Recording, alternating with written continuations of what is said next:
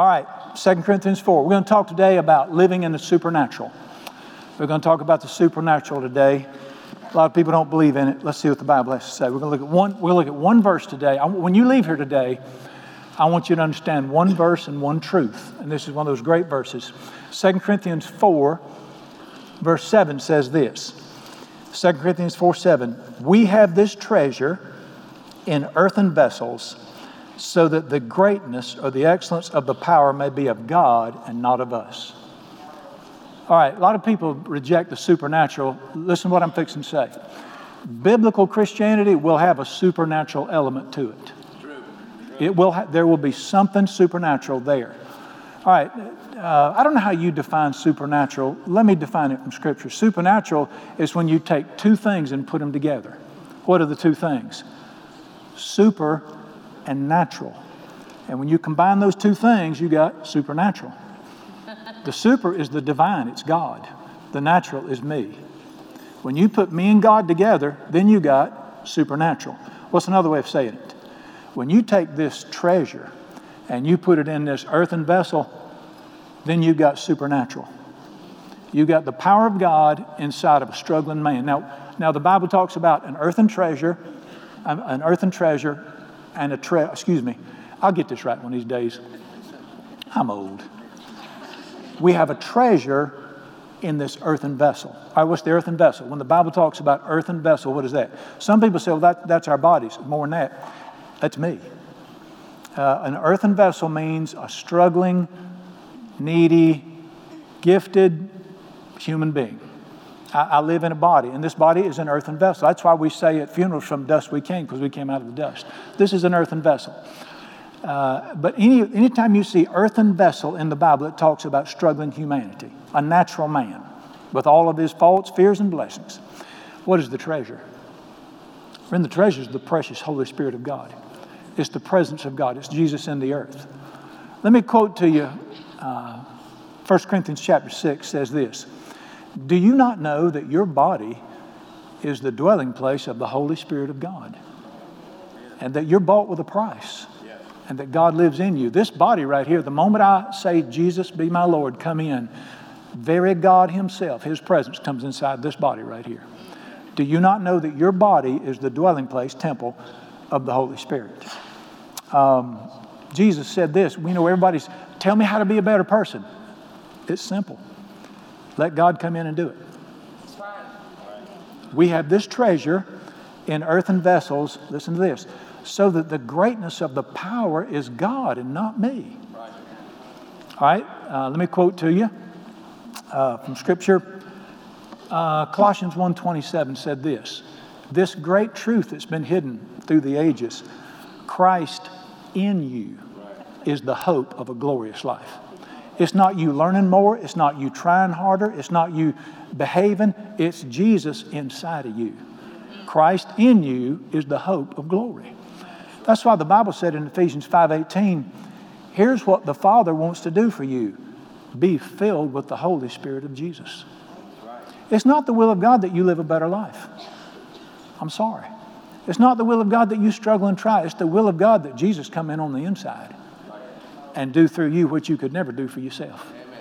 That's why the Bible says we have a treasure, very God Himself, in this earthen vessel so that the, if something good comes out of it, the greatness is God, not me. It's the power of God. It's not my strength, it's not my energy. And this, this is, when you get that, what do you got? You got supernatural. We should live a supernatural life. I'm going to live a natural life, but there should be something super about my life. There, there should be an element there that can't explain. All right, now we got two extremes today in, in the churches and in the land everywhere. Got two extremes. And one is the extreme where people want to be so super, but there's nothing natural about them. I mean, everything is spiritual. They're so spiritual. They glow in the dark. They flow everywhere. You, you know what the name for these people? You know what these people are called? Weirdos. I mean, they can't just they can't burp. They can't they can't listen to country music. They can't I was, was with one of these guys. I said, You do thirsty? He said, I'm thirsty for the living water, brother. I said, Look, goofball, I'm talking about Diet Coke. You want one or not? But just so eat up with this spiritual stuff, they drive you nuts. And, and people run from them. They're, that's because I'm so spiritual. No, it's because you're a weirdo. Listen to me. People didn't run from Jesus. People, all kinds of crazy people were flocked to Jesus. If people run from you because you're spiritual, something wrong, Bubba. So you got the, you know, you got these people that are so spiritual, you hate to be around them. Well, that's out of balance. The bigger problem's on the other side. You got another out of balance, all natural, no spiritual. Right. Everything we do is in our own strength. And you go to church and they tell you, you got to quit cussing. You got, you ought to be ashamed of yourself. You got to do better. You got, it's always you gotta. I thought the power was supposed to be of God and not of me. There's a prophecy concerning this day. It's one of the great prophecies, maybe the most compact, important prophecy about, you know, prophecy is when God tells you in the Bible, here's what's going to happen at that period of time. And there's a prophecy in the Bible that talks about this day. And I want you to look at it with me. And I want you to tell me if you don't see this happening. Turn with me to 2 Timothy 3. I think this may be one of the most important, this may be the most compact prophecy in the Bible concerning the day we live in. And it mentions this is how things are going to be in the earth. Isn't it funny how he knows what's coming before it gets here? You can read the book of Revelation. He knows he wraps this thing up. You So how does he know that? Only thing I know to tell you is he's real smart. But in 2 Corinthians 3, I've watched this happen in my lifetime. I've seen this unfold in my 65, 64 years. And in 2 Corinthians, excuse me, 2 Timothy 3, verse 1, I want you to listen to these words. He said, Know this. Listen to the Father's heart. I'll, I'll help you. If you'll let me, I'll help you so you'll understand what's going on in your life. Know this that in the latter days, now, latter days refers to a period of history right before the second coming of Jesus. I don't know if you knew this or not. But the Bible divides time into seven periods, seven eras. This is found in the book of Revelation, chapters 2 and 3. From the time Jesus was crucified and went back to heaven, there are seven periods of time before he'll return to this earth to change it.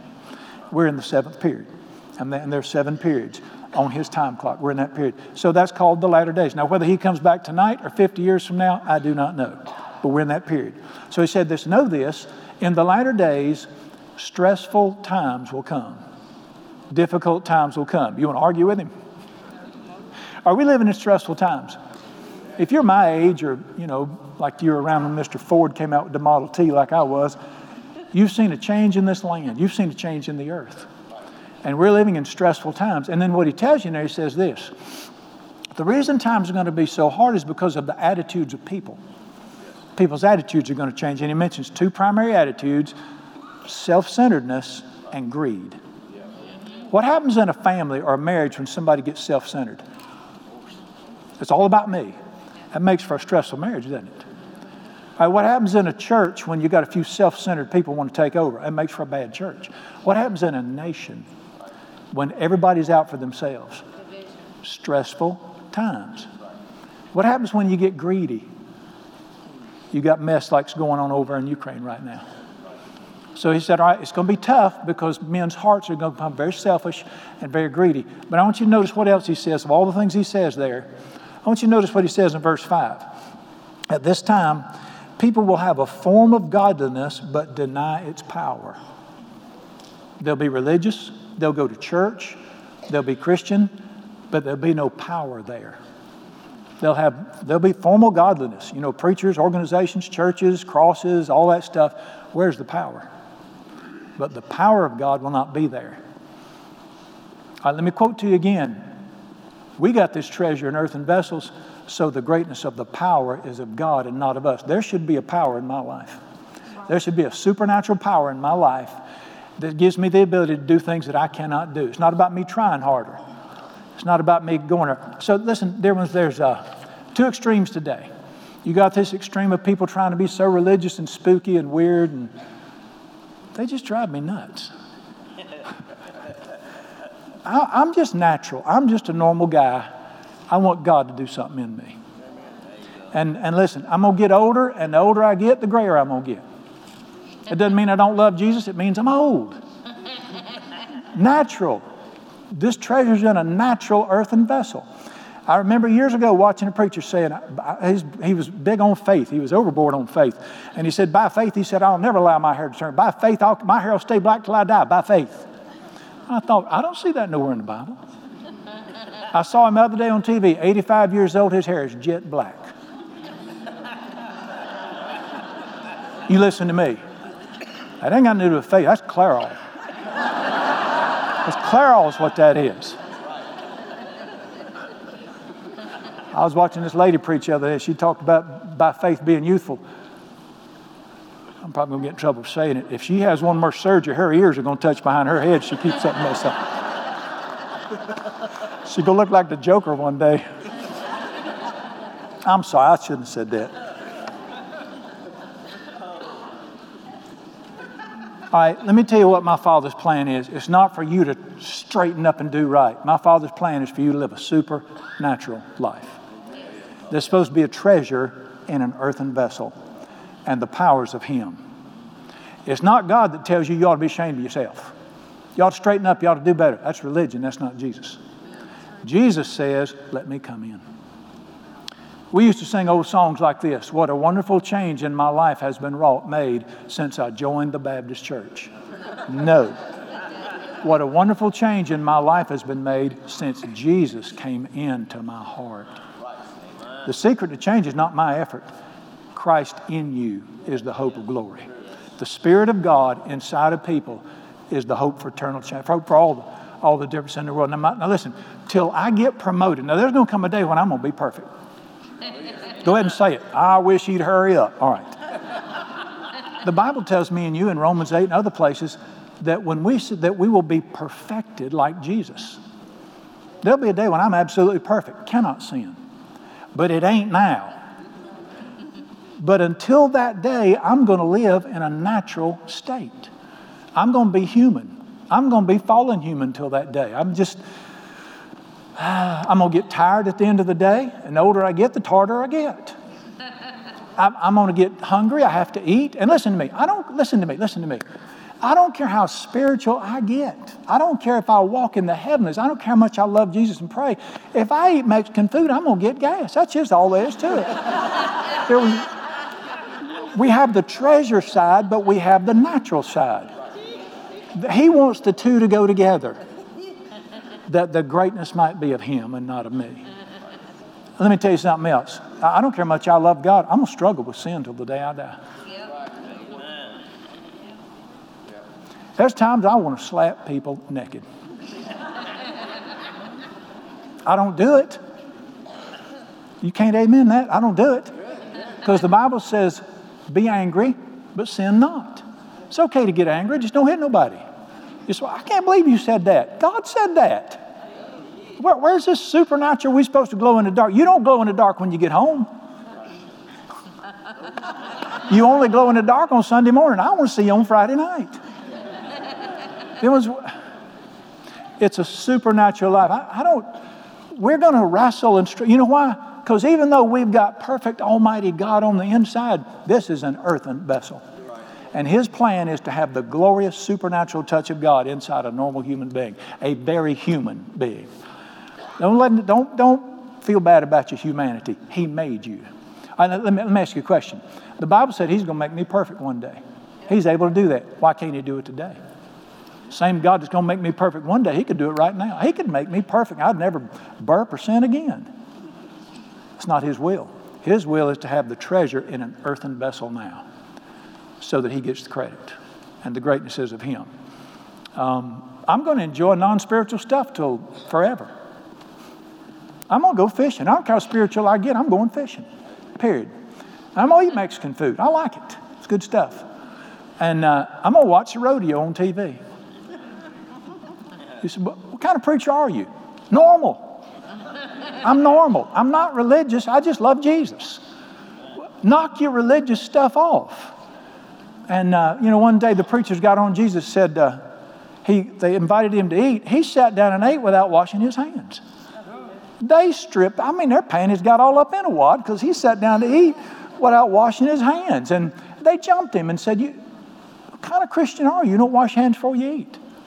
What a stupid question to ask God. He can do whatever he wants to. And you know what he said to them? He said, Don't worry about the outside. You need to clean the inside. He said, Get your heart cleaned up. Quit worrying about your hands. Pay attention to your heart. He's always dealing right here. And anyway, we're going to be normal. But listen to me. if I'm a follower of Jesus and I know Jesus, even though I'm a natural guy, live in a natural body and do natural things and struggle, there should be a super element to my life. There should be a treasure in this earthen vessel. And you should see a power that is not of me, it is of Him. You know, I'm, I, are you with me? Now we're all we're all we're all impressed with flashy miracles. What he said the greatest thing was by far and away. Number one thing he's looking for. All right, if God's in here, even though I'm a natural guy and I get tired and I struggle and I there should be a supernatural love for people in me that I couldn't do. Matter of fact, let me tell you something. That, that's not part of his plan. That's the big one. He said that's the number one thing you're to look for in people. John 13, he said this By this, all people, all people will know that you're my follower when they see how you love people. When he said all people, what's he talking about? People you work with, the girl at the cash register, your waitress. Let's get wild, your mother in law. Now, dear ones, we need to quit putting forth this human love and saying this is, dear ones, it's God's love. It's the love of God. There's a difference between human love and divine love. You can't, you can't do it. Only God can do this. Let me show it to you, Matthew chapter 5. Turn with me. Look at two loves in Matthew chapter 5. All my life, I've been in churches, and them, them old ladies in church. I'm not against old ladies in church. I'm married to one. But all my life, you can tell, you can tell she ain't here this morning. Sleeping on the couch tonight. But uh, all my life, these old ladies, we love you, brother Brian. We love you. And I think, yeah, you sure do. First time I don't do something you like, Elvira's coming out in you. I can see it. Shoot, man, Cruella de Vil run me over if I don't do what she says. Then Jesus should change people's lives.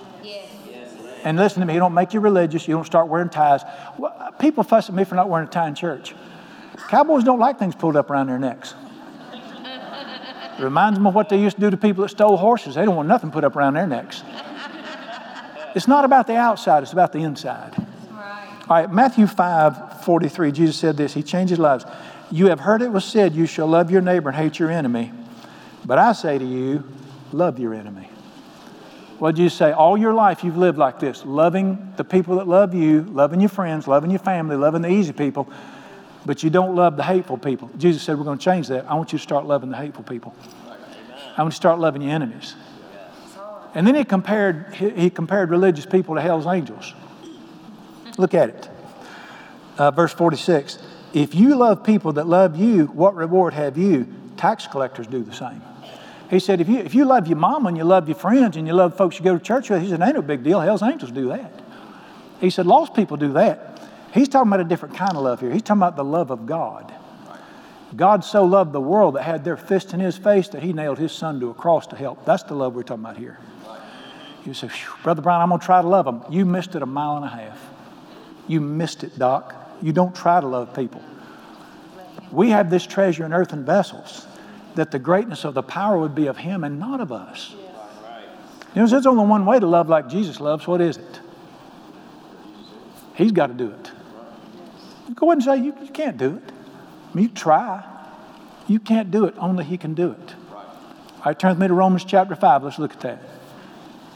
It's a wonderful day when you quit trying and quit beating yourself up and say, you know what? If God don't come through, I'm sunk. You need to live your life the same way you met Jesus. The Bible said in Colossians chapter 2, as you receive Jesus as your Lord, walk it out the same way, live it out.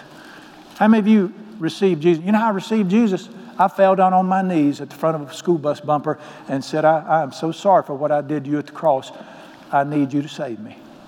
I had nothing to do with it. I asked him to do it, and he did it. I had nothing to do with it. I just asked him to help me. What did the Bible say?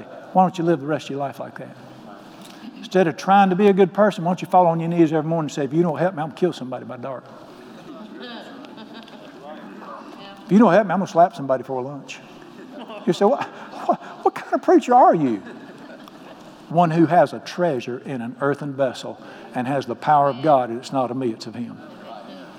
This, is, this, is, this sounds strange to American Christians. This is Bible. This is what the Bible teaches. that what we call Christianity today, it not only does it bore me, I can't do it. Sorry. You say, well, you're not even trying. Bingo. I thought it was supposed to be, behold, I bring you good news of great joy. You got to behave. That ain't good news to me, and it sure don't bring me no joy. Romans 5 5, here's the secret. Hope does not disappoint because the very love of God has been put into our hearts by the Holy Spirit. What's the secret?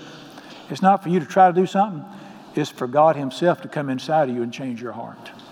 It's for the Holy Spirit of God to come in your heart. I, have seen this miracle happen. I've seen it. I've seen it in my own life. I used to be one of the most, I was one of the most hateful people you ever met. I, you know, I blamed it on the way I was raised. That might have had something to do with it. It was really demons. I, I just hated people. I wasn't prejudiced. I hated everybody. And I'd fist fight you in a heartbeat. Got arrested first time I was 14. I was arrested at 17 for attempted murder. I was just mean. I didn't care about anybody. And I had a meeting. I didn't look. I wasn't looking for God. I couldn't have cared less. He found me. But let me tell you what happened. I, I, when God came into my life, the Spirit of God came into me. I still was rough. I still cussed. I still do. Not as bad as I used to. I'm getting better. Can I get an amen about that? I'm, I'm really trying. Especially, I do much better when my wife's around. Um, but let me tell you one thing that changed in me overnight. The way I saw people changed. The way I felt about people changed. I just couldn't hate people anymore. I think you've heard my story. Not long after I was saved, my girlfriend was kidnapped and murdered. And the man that did it, I was shocked. There'd have been a time I'd have killed him. I'd have killed you for less than that. At one time, I had no hatred toward him whatsoever. And I prayed for him that he'd find the same Jesus I found. Now, that wasn't me right there. That was the love of God. That was, a, that was a, the treasure in the earthen vessel, and the power was not of me, it was of God. Met a guy one time, and he was, uh, I don't know what his title was. I, I don't know if it was his title. I called him the Grand Dragon, but he was the head of the Ku Klux Klan in, in Tennessee in his community. Ku Klux Klan is a bunch of demon possessed folks that hate black people. And uh, he was head of the Ku Klux Klan, and he hated people. And a friend drug him to a meeting one night. He didn't know what he was getting into. I think he thought some kind of Klan meeting, but it was a revival meeting. Lied to him and made him go to it. And he got mad and he got in there, sat there with his arms folded, and about then something hit him like a freight train, put him on his face. Last time I saw him, he was sitting in a cell block. He wasn't with five prisoners, five young black men gathered around them, tears running down his face, telling him how much God loved him and how much he loved him. He just wanted to help him. Now, how do you go from the Ku Klux Klan to wanting to help people that you hated? You said, boy, that's a good man. No, that's God. That is a treasure coming into an earthen vessel, and the greatness of the power is of God and not of him. This is biblical Christianity. It's not, it's not me, it's, it's Jesus. There should be a supernatural. The, the, it's not, can you, Brother Brian, raise the dead so we can see a miracle? You're, you're clueless, Doc. Love your mother in law. Them hateful people you work with, let God change your heart toward them so you can see that the only reason they're hurting people is because they're hurt people. Yes. Let Him put you, at the love of God in you. The, listen, every believer should have a supernatural love in them. Let me mention two more things every believer should have. In these dark days we live in, God said it was going to be like this. What you bothered by? When He said darkness will cover the earth, that makes for dark days. Every believer should just burn with a supernatural hope. You know what hope is? It's an excitement about the future. There's, you should get up in the morning saying, Praise God. You should look out the rest of your life for yourself and your children and know God's going to do something great. It's called supernatural hope. You're excited about life. I said, Brother Brown, how in the world? Are you trying to have a positive attitude? No. I'm not talking about that junk. That's you. There should be a supernatural hope in you because of God in you. Now, let me quote it to you. Look this up. We won't look at it. You look it up sometime. Romans 15, 13 says this May the God of hope fill you with joy and peace when you hear his voice, and you will abound in hope by the power of the Holy Spirit. You know what hope is? That's when you're excited about the future and what he's doing in you and in your family and around you. Because we should just have this hope about us. Every believer that lets Jesus turn loose on the inside, while this world is getting more depressed, you should be getting more excited. Amen. You don't, you don't try to. God does that in you. Christ in you is the hope of glory. Let me mention a third one there should be a supernatural peace in every believer. I mean, it, Matter of fact, it should be so crazy that when people watch you, how that you don't get upset, you're not afraid of the future, you're not afraid of anything, you don't worry about anything. They should look at you and say, That don't make no sense right there. Bingo. What the Bible say about it in Philippians 4 7, there is a peace that passes all understanding. Let me tell you what the greatest gifts God ever gave you. This is John 14 27. My peace I give to you. Not as the world gives. Now, the world's peace, if everything's hunky dory, I can relax. No, not that mess. My peace I give to you, not as the world gives. Don't let your heart ever be afraid. Don't ever let it be worried. Don't ever be troubled. Let me show you a picture of this peace. One day, Jesus and 12 friends were in a boat, pretty good sized boat. A storm comes, and that storm is so bad that experienced sailors are saying, We're dying, we're dying. The boat was filling with water. Where was Jesus? Does anybody remember? Asleep. He was asleep in the bottom. Asleep. So maybe he was deaf. He wasn't deaf, he was God. You know why he could sleep through the storms of life? That's the peace of God. Nothing affected him. He said, Well, yeah, that was God. I thought God lived in you.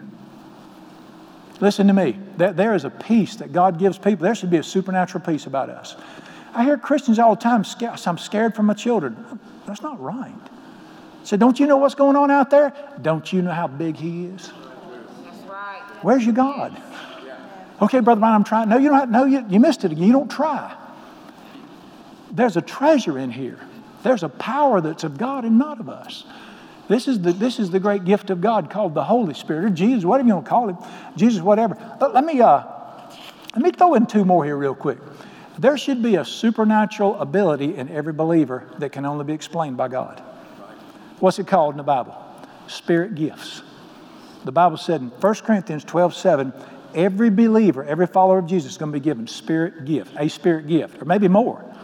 And the Bible lists 28 gifts, and he distributes these gifts. Now, Jesus had all of them. When he went back to heaven, it said he ascended on high and he gave all his gifts to his people. Every one of you, if you're a follower of Jesus, you have what's called a spiritual gift. You got one of those 28, or maybe two or three. I have three of them. Uh, you might have two or three of them. But this, it's not that you're good at this. This is God doing this.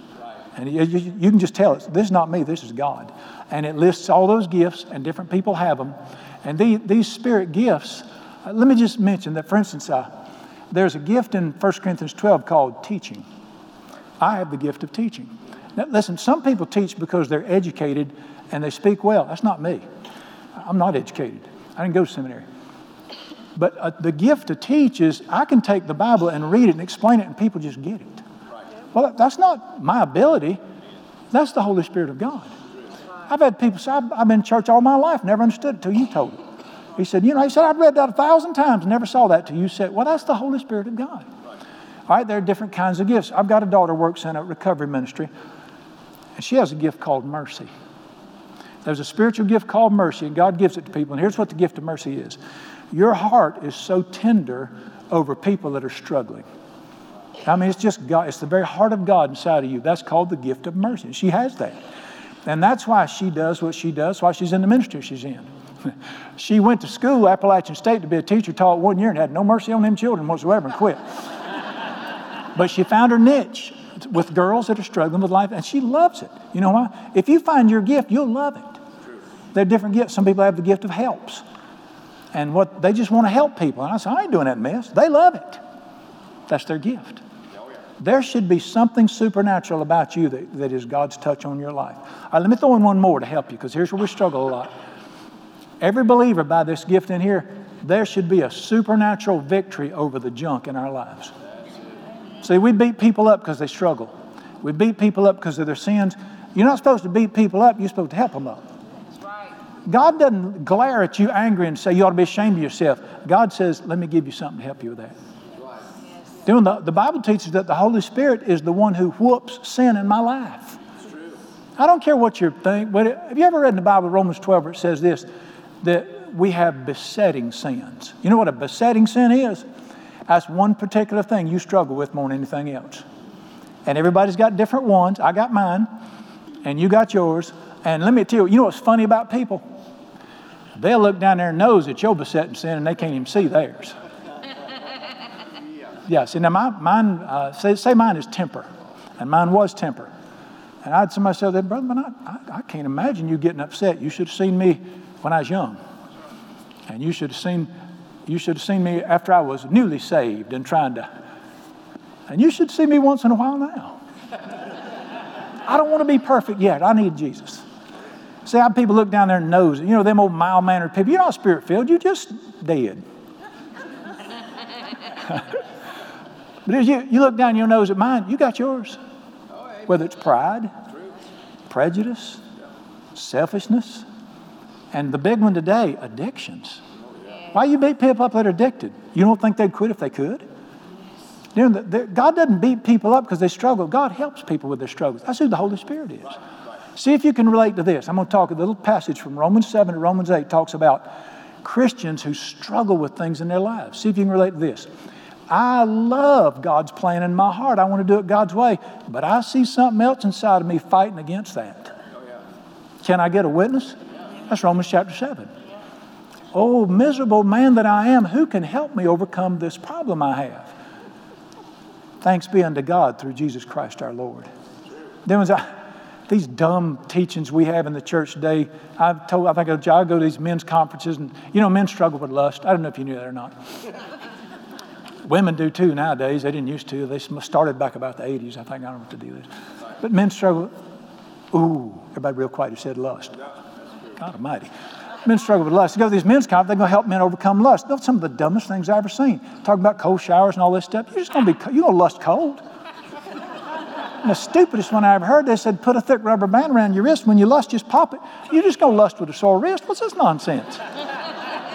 you know, these human techniques and all this trying, Christ in you is the hope of a glorious life. God doesn't beat you up, God helps you up. Listen to what the Bible said in Romans chapter 8, verse 2. You learn this verse. Thanks be unto God, the power of the Spirit of God in Christ Jesus has set me free from the power of sin in my life. What's the only way to be free from the power of sin in your life? Power of the Holy Spirit. And I think the harder you try, the further he'll stand back to you just cry uncle. I told you I'm in lifeguard school because I, I made a, I worked in a brickyard my first year at summer college, uh, hammering out bricks. I decided I'm going to get a job as a lifeguard. A whole lot easier to stare at girls than it is to hammer bricks when you're in school. So I, I, got a job as a lifeguard. And the lifeguard, so they taught us this when somebody's drowning, don't go try to get them. Just get out, swim out near them, and stay back. And if they're still kicking, trying to help themselves, don't you dare touch them. They'll drown the both of you. Wait till they run completely out of energy and go under. Then you just cradle them and pull them back in. I heard that, and the Holy Spirit said, Yeah, yeah. Long as you still trying, He's going to stand back. But when you cry uncle, he'll say, Now I can help you. Listen to 1 Corinthians 12. My strength is made perfect in your weakness.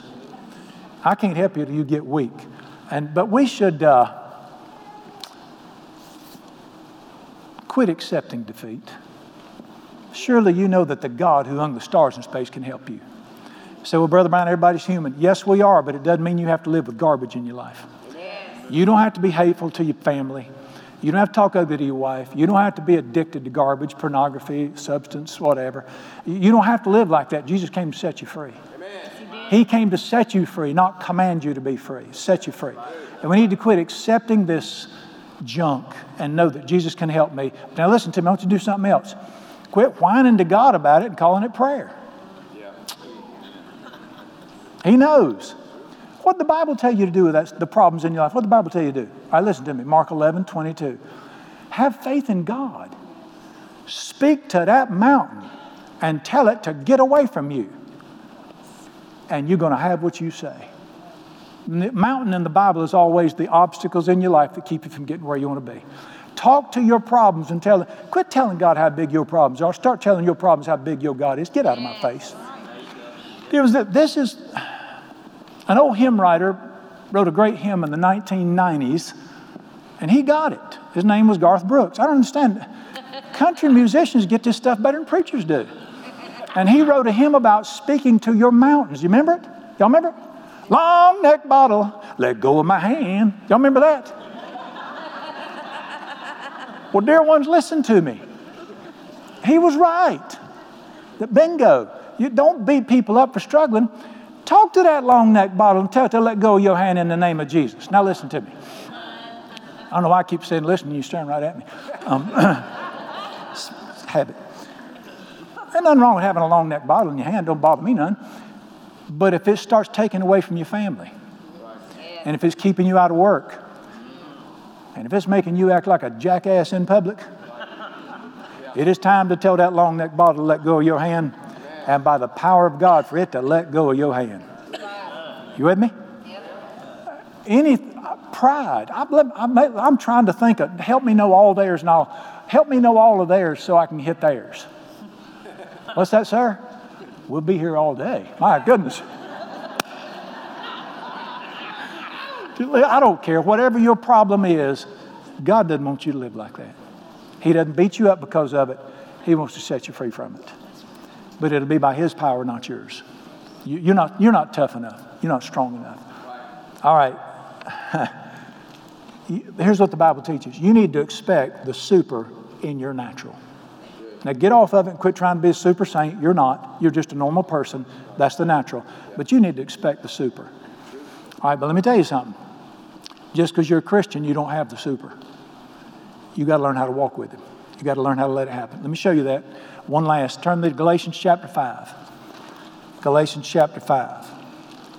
And we'll give you a great example. In the book of Galatians, uh, that's after 2 Corinthians, right in front of Ephesians, Philippians, Colossians. In Galatians 5, this is one of the greatest promises in the Bible for those of us that, let, let me tell you something. If you're born, if Jesus is in you, you really don't, you don't want to hurt people.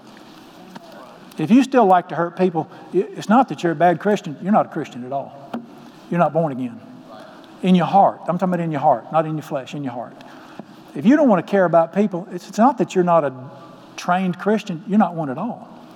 Jesus can't come inside of you and you not be changed at heart level. Now, you may struggle with some things, but Galatians 5 says this in verse 16 I say then, walk in the Spirit or walk with the Spirit, you will not fulfill the lust of the flesh. What's the only way to keep from doing stupid things? It's not trying, it's the Holy Spirit. Let me put this in the Southern Alamance version. Learn how to walk with the Holy Spirit, and you won't act like an idiot no more. Isn't that what it says? Walk with the Spirit. Learn how to cooperate with the Holy Spirit, and you won't do this stuff no more. You won't be hating people. You won't talk ugly to your wife. You won't beat on your kids. You won't cuss people out. You understand what he's saying here? But then you, you can be a Christian and still, can you not see? This is written to the church, so you got to be a Christian. And he's telling Christians, if you'll walk with the Spirit, this garbage won't be there anymore all, we to do that. Let me give you a testimony of a guy's name, Charles Stanley. You ever heard of Charles Stanley? Yeah. Charles Stanley is the most watched preacher in world history on the television. He's been around the globe everywhere. Charles is 105 now, he's been preaching all them years. Charles grew up in Danville, Virginia, right up here. Charles' father left when he was just a baby. His mother had no education. She worked in a mill, and life was very hard. And Charles, by his own admission, said, I was, I was scarred I, I was had you know, I was shy. I was terrible, low self-esteem, struggled with rejection, the mess of my daddy. He just struggled as a young man. He had one good influence in his life. His grandpa was the Pentecostal preacher at the church in Siler City. And uh, Charles said, I, you know, I went through high school and I struggled. And he said, in high school, I felt like, and he, he was, he became a believer as a young man, started loving Jesus as a young man, believed the Bible. He said, in high school, I felt like God was calling me to preach. He said, I was shocked. He said, I, could, I couldn't be around people. I didn't want to be in front of people. He said, just wasn't my personality. He said, I'm a loner. And he said, I struggle with things. But he said, I knew God called me. And, I, and my grandpa, I told my grandpa, he said, son, he said, I'll never forget. He said, son, my grand, he said, greatest thing my grandpa ever said, if God tells you to run through that brick wall, you put your head down and take off. He'll either make a way or he'll heal your head. You do whatever he tells you to do. Charles' grandpa told him that when he was young, when he told him, I think I'm so preach. All right. He goes to college, finishes his college, goes and does his graduate work, gets his degrees, and he's ready to preach. So, he, first little church was a little tiny church in uh, up in the mountains, and it was in a little mountain town up near Hendersonville. And uh, the whole I've been to the whole church that fit on this platform up here. It's called Fruitland Baptist Church, and he went there to be the pastor, and he said, "I'm struggling," and he said, "But but he said I love God and I love the Bible, and I really cared about the people, but I just struggled personally." All right, there's a Bible college right beside it there called Fruitland Bible Center. My president there was a friend of mine. And he said, uh, after a few weeks, he came over and he said, Well, we've always expected the preacher at this church to teach in this Bible college. He said, That scared me spitless. He said, I'm barely standing up in front of 80, 80 farmers. How am I going to get in front of those men? A lot of them men been Christians longer than I've been alive. And I can't teach the Bible to these men. He said, I was just overwhelmed. And he, he said, Listen, I love God. And Charles said this. He said, I lived a good Christian life. He said, By my nature, I'm a very disciplined person. I, I don't have a temper. He said, I eat perfect. People like that just make me want to puke. they don't have to work at it like I do. He said, I was a good person by nature, but I, I just didn't think I could do this. And he said, I knew this is not right. I love God. I really do. I love the Bible. But this life, there's something wrong here. And he said, My wife went on a trip brought back a little tiny book called They Found the Secret, written by Ray Edman. And he said it was the stories of people who, out of they loved God, but out of powerlessness, discovered the power of God in their lives and it changed their lives. And it was businessmen, preachers, missionaries, all kinds of people. Charles said, I read that book and said, The Lord opened my heart. I began to understand that Scripture teaches here that there's something called the Holy Spirit of God. Now, Charles is not charismatic or Pentecostal, he's Baptist. He said, and he said, I don't believe in speaking in tongues, I don't believe in spiritual gifts, but I believe in God. And I believe in the Holy Spirit. And he said, I learned to walk in the Holy Spirit to the point to where, where now, well, I mean, my goodness, he's the most watched TV preacher in the world now. And all these years, you know, been, and he wrote a book about it called The Wonderful Spirit Filled Life. How that God took him as a good fellow, a Christian that believed the Bible, to a fellow that knew what it was to have the power of God in his life. Dear ones, listen to me. He said, Well, that's Charles Stanley. Well, who are you? Aren't you a child of the living God? Aren't you a son or daughter of the living God? Aren't you just as important to Jesus as Charles Stanley is? Let me tell you something. You listen to what I'm fixing to say. You have a treasure in that earthen vessel right there. So the greatness or the power will be of God and not of you. Very Jesus lives inside of you if you're born again. And Charles said it just made it, he said it made all the difference in my world in the world. He said, now listen, listen, Charles still struggles. He still, he still doesn't like being in front of people. His marriage blew up years later. I mean, it, there was, we, we, are, we are human people. We are earthen vessels, but there's a treasure in there. There's a special treasure inside of there. And uh, till the day you see Jesus, you go, I'm going to call it tension. You go live in this tension between the divine, the supernatural of God, and our humanness. It's okay. He's not bothered by it. Religious people are. Me and him ain't. Did you know I had a family left our church one time because I said the word ain't? One of the deacons went to see her and said, well, Why'd you leave? She said, I will never go to a church where a preacher says ain't in the pulpit. And they ain't here no more. and I ain't going to quit saying ain't. Good thing she didn't stick around. She'd have heard worse than that, wouldn't she? I'm sorry. Listen to me supernatural. There's going to be days where things are going to come out of my mouth and it's going to change people's lives. And I'm going to go, How did that happen? There's going to be days things are going to come out of my mouth and I'm going to go, Where did that come from? Supernatural. Treasure, earthen vessel. That's the life we live now. Uh, let me quit. I'm a, oh, okay, this is my final quit. Uh, my wings are out. All right, my landing gear's down here. It doesn't bother God. It doesn't bother Jesus. He meant for us to live this way. He's the one who said you got the treasure in an earthen vessel. He knew this. Matter of fact, can I tell you something? He prefers those kind of people. Church folks don't, but he does. 1 Corinthians 1.26, look at the people God uses, dear ones. God has chosen the weak, the foolish, the plain, and the rejected. He not only likes them people, he prefers using those kind of people. There's a reason. All right, let me ask you a question. Let me prove this to you. Jesus Christ, as God Almighty, came down to earth to fulfill the greatest mission in world history. God came down to this earth to do what? Save all of humanity. There's only one hope of humanity, and that's Jesus Christ.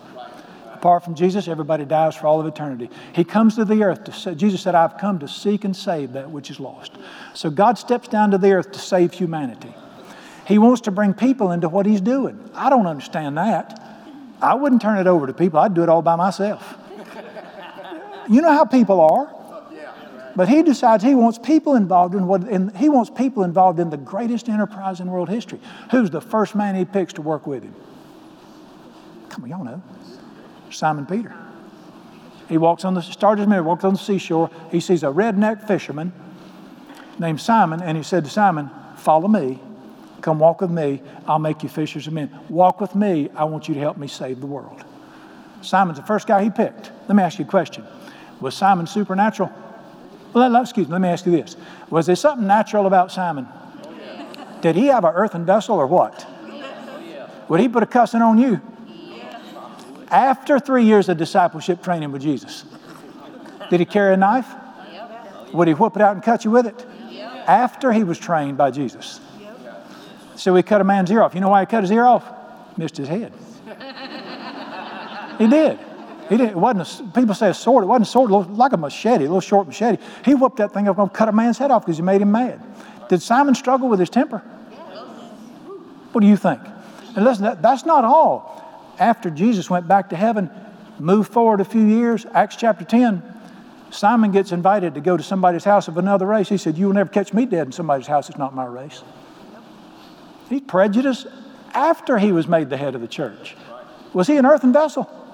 Follow him all the way to Galatians chapter 2. Paul said, I got in his face and straightened him out because he was wrong. And he was wrong. You said, Why would God use such a screwed up man? Don't you get it? He likes the treasure in the earthen vessel. Let me quote the next verse that no flesh will glory in his presence. Uh, listen to me. If I'm a great man and I'm perfect and I live better than you do and I'm well educated and I'm polished and I don't ever say ain't and I don't fart and I don't make a mistake, and I do something great, you know what you're going to say? That's a great man.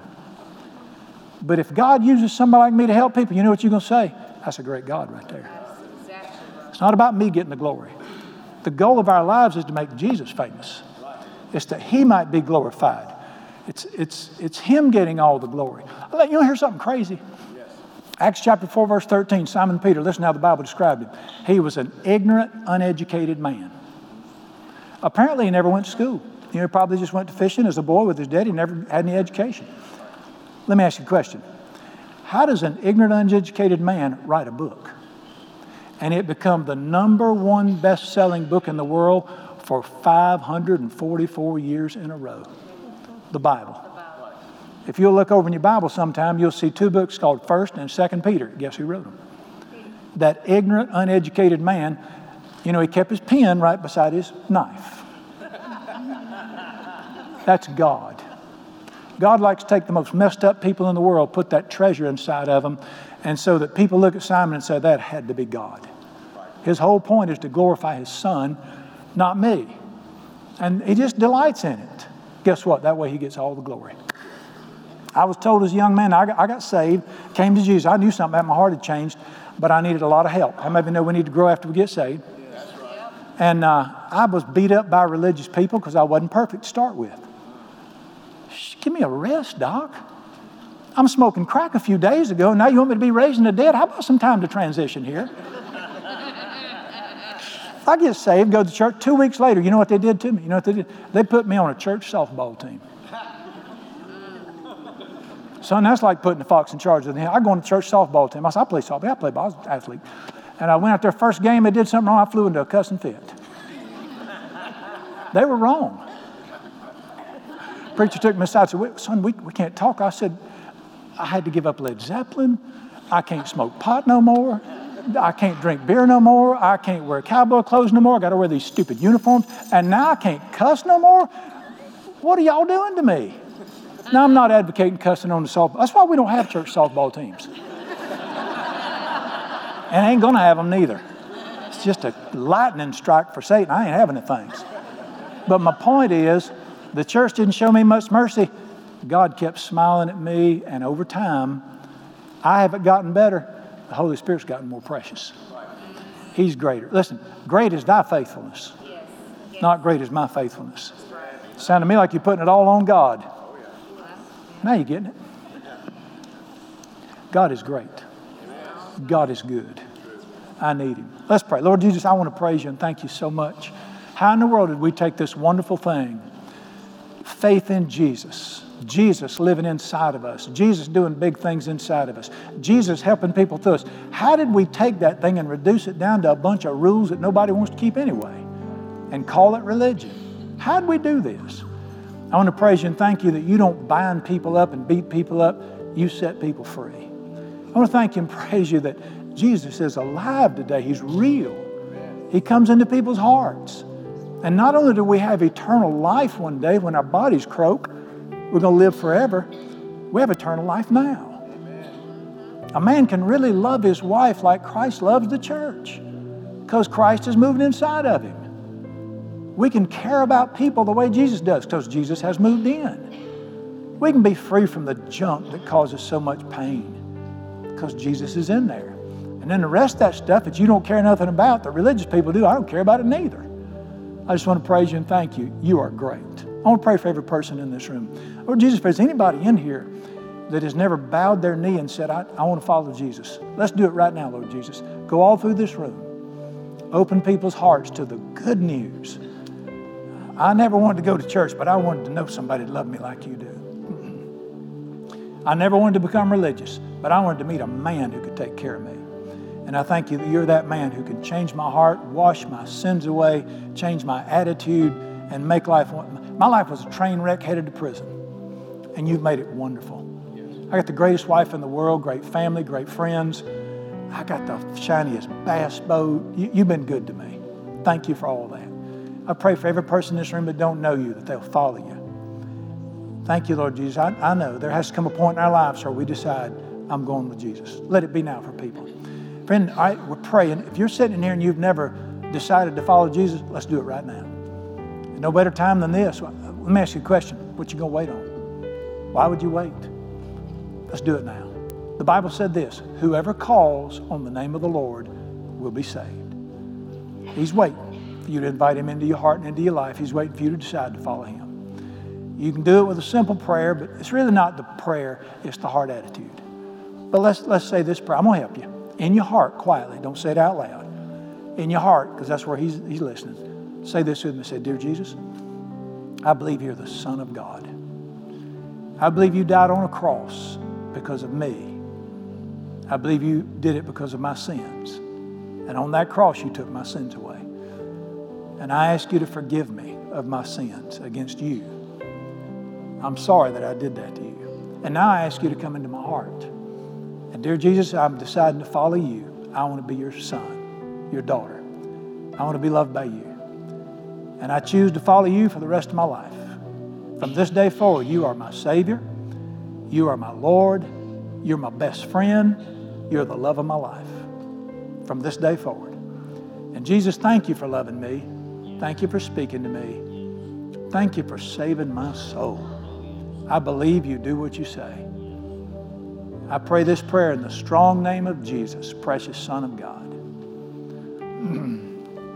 if you prayed that and you meant it, raise your hand real high where I can see it. Put your hand up real high. Thank you. Put those back down. Lord Jesus, I just want to praise you and thank you. Thank you that you're still calling people back to their Creator. And now, Lord, I want to pray one more prayer before we go and pray for the people in this room that have loved you and they've known you. And maybe like Charles Stanley, they love you, love the Word, but it's just a struggle. I pray they turn their hearts toward you and say, Teach me about this precious gift inside of me. Teach me about the treasure that I have in this earthen vessel. And uh, Lord Jesus, I pray for them from this day forward, they have permission to be earthen vessels. They don't beat themselves up anymore because they struggle. They don't, they don't hammer on themselves anymore. That never was you. I want to thank you and praise you for that. But I pray people get to know the precious Holy Spirit of Jesus on the inside and say, Dear Jesus, show me what you can. And that I pray in Jesus' name that we will learn to walk with the Spirit. Talk to you, person, listen to you. Trust you for that. Let Jesus be glorified. And I believe you to hear my prayer and answer it for everybody in this room. In the precious name of Jesus, I pray. Amen.